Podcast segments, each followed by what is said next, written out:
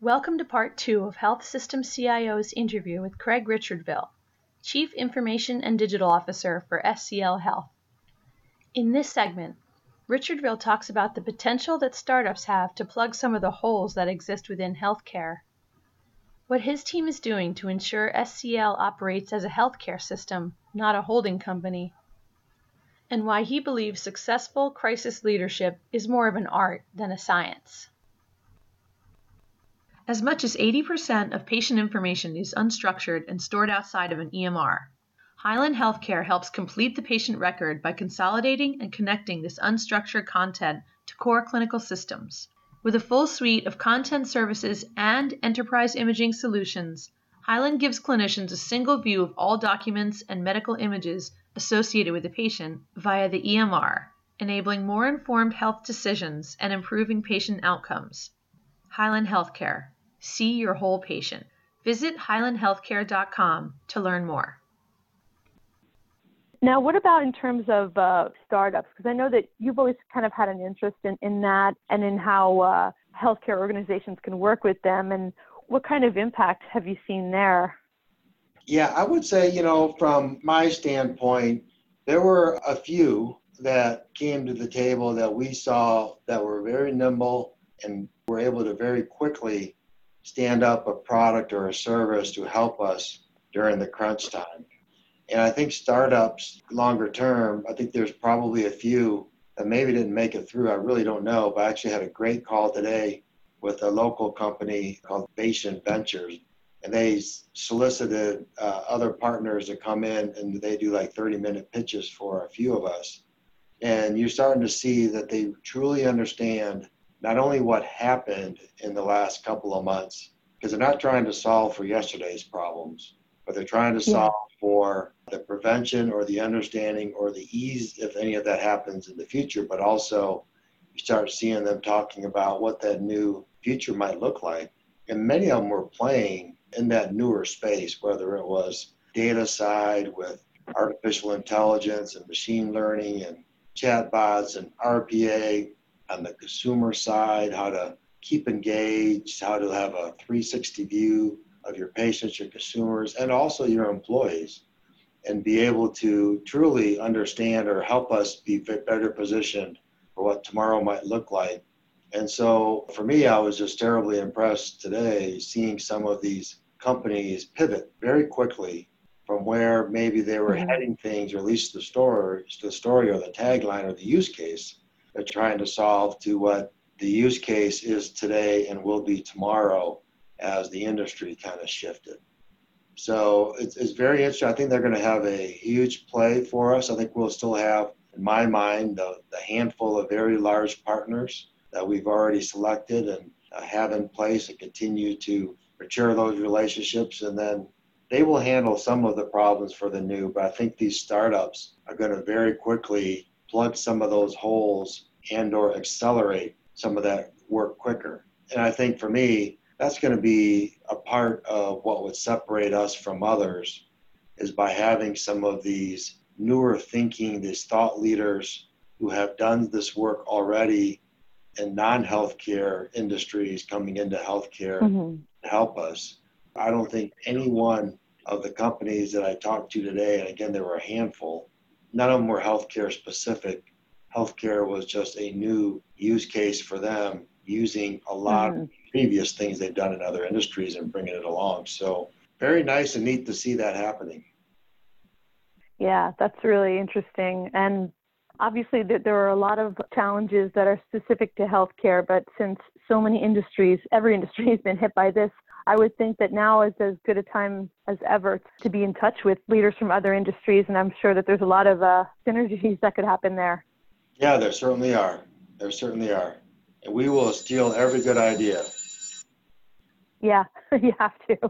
So now, when you were talking about some of the, the work being done in uh, analytics and how it, this is an ongoing project to really continue to clean up that data and, and make sure you don't go backwards. And I would think that that's really challenging because everything was going so fast for a while. So, how do you keep on that track without burning out too fast? Yeah, that's a great point. And actually, there's a lot of things that came out out of COVID that we'll have to determine as a company which ones of those were temporary and will need to be sunsetted and were only engaged and involved as part of the crisis. And which mm-hmm. of those are really the good and best practices moving forward they want to continue to harden. And then where's the opportunities that maybe we missed that we need to start kind of migrating and moving ourselves toward. So we already have, as I mentioned before, all of our programs set up.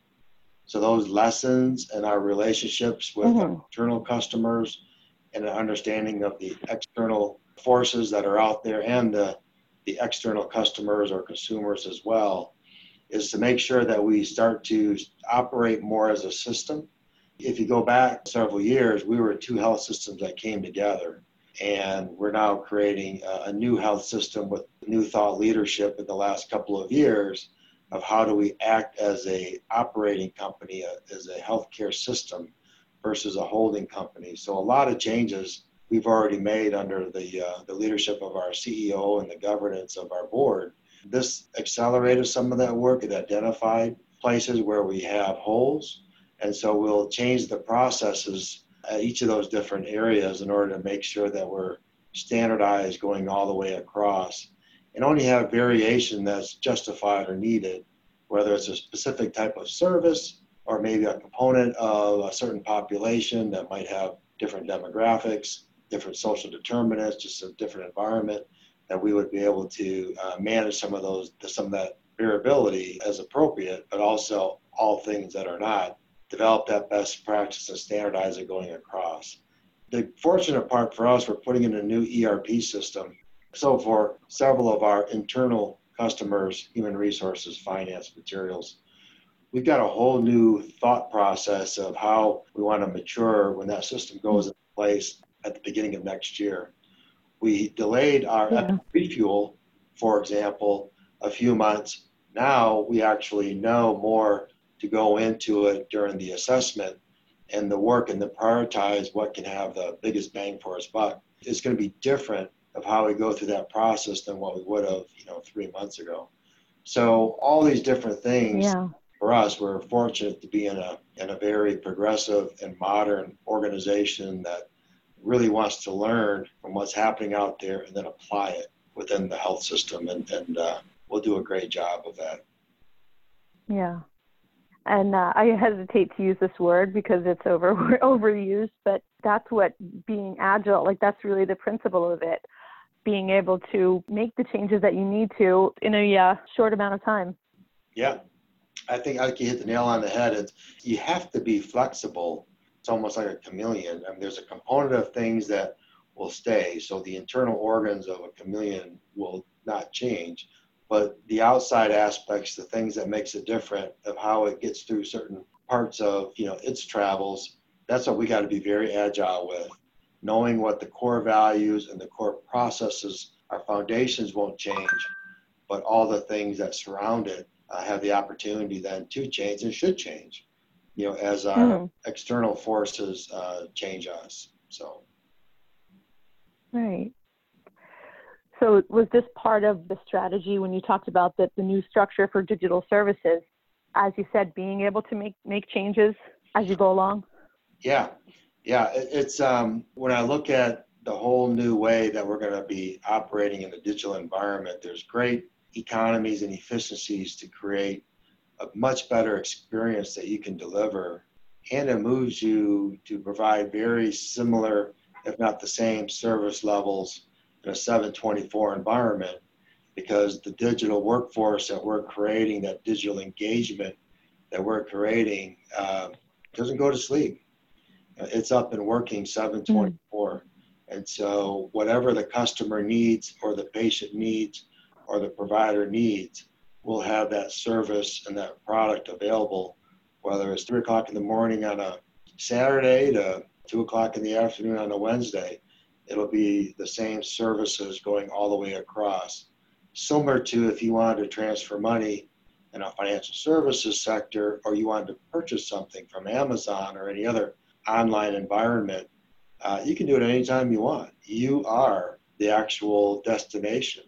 And that's what the digital things for us, the patient and our consumers become the destination in many cases for that service. Yeah, it seems like that's going to be really such a compelling aspect of this is what we're seeing with with the patient experience, the consumers, and how that was pretty much forced to change overnight. It's going to be um, interesting to see what happens going forward. Yeah, it's going to be fun. You know, I thought going into COVID, yeah. we were having some of the funnest times within my career because we really are making dramatic changes and very measurable impacts to the organization, to uh, our communities, to our patients, to our providers. Part of what the COVID crisis is doing for us is magnifying the impact and accelerating the work. So it's, mm. it's pretty exciting that we're going to continue to be able to see iterations of changes and movements over you know certain much smaller intervals. So more 30-day work plans, 90-day work plans, versus what are you going to do next year or in the next three years. Yeah. You know these things are becoming very agile. We're stripping out all the non-valued pieces so we can turn these things much quicker and get them out to our patients' hands, our providers' hands, and our customers' hands. So, and as the environment shifts, then that 30-day plan, that 90-day plan, you can easily, more easily pivot that in a different direction because you don't have all that other foothold in place that's keeping you from turning. So it becomes a, a very fun, very dynamic environment. And uh, and again, I think it's uh, it's one of those things that our customers not only expect but will demand. Right. Yes, maybe those three to five year or 10 year strategic plans are kind of going to go by the wayside. yeah, I think you got to have guidelines, you know, certain boundaries to possibly understand. But, you know, if you go back to today, you know, nobody can predict what next month's going to look like. You know, if you go back two months, who would have predicted that we would be looking like how we are across the country, across the globe? How could you have predicted that? You know, nobody really could. But now this is the situation that we're in. So that what tomorrow looks like, a week looks like, as all these things continue to change, and it's not really, in my mind, just COVID. It's things that are COVID like. So anything that would be a huge crisis in the future or a huge opportunity in the future, those are all things that we've got to be prepared to engage and to take advantage of when they happen and to be part of the solution versus uh, struggling to even understand what the problem is. So this type of mm-hmm. things that we're learning is really good for us. I mean, uh, somebody just recently just shared some of the things that happened if you were born in the 1900s through 1975, so 75 years, the different wars, the depression, all the different things that happened in those 75 years of the turn of the century last year, those were all long, you know, four year wars, millions of people dying, Spanish flu.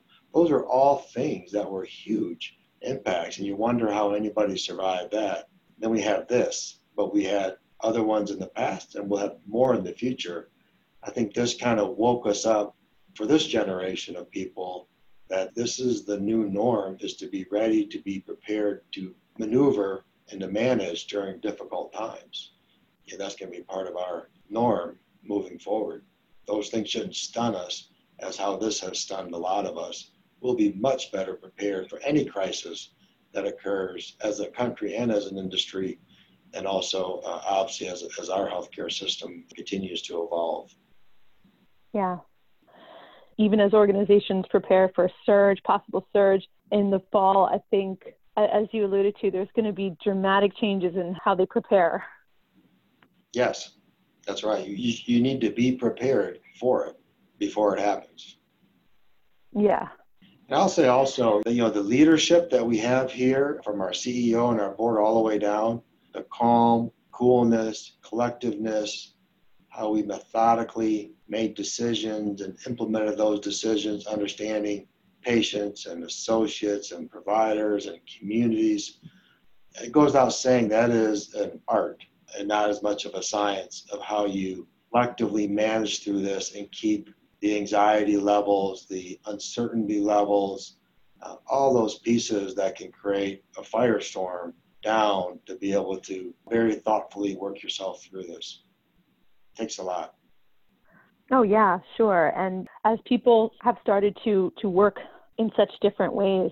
I mean, I would imagine that you can't lead the same way, that leaders have to be willing to change the way they're used to doing things too, you know, whether it's communicating more or just checking in on people. But all of that is, is so important in, in keeping people calm. Yes. Yeah, it really helps okay. you kind of remove a lot of the distractions and concerns that surround you that allow you then to do your job you know, and do it well. Okay. Yeah, I know we touched on a lot of uh, really important stuff. So thank you so much. I, I really appreciate it. Yeah, Kate. I hope it's uh, hope it's helpful, and um, you know, if I can ever be of assistance in the future or anybody on my team, you know, holler out, and uh, we'll always we'll always respond to it. You guys have been a uh, a great partner, a great media partner. Thank you for listening to this podcast from healthsystemcio.com. To hear other podcasts, visit our website or subscribe to our account in iTunes at healthsystemcio.com backslash podcast.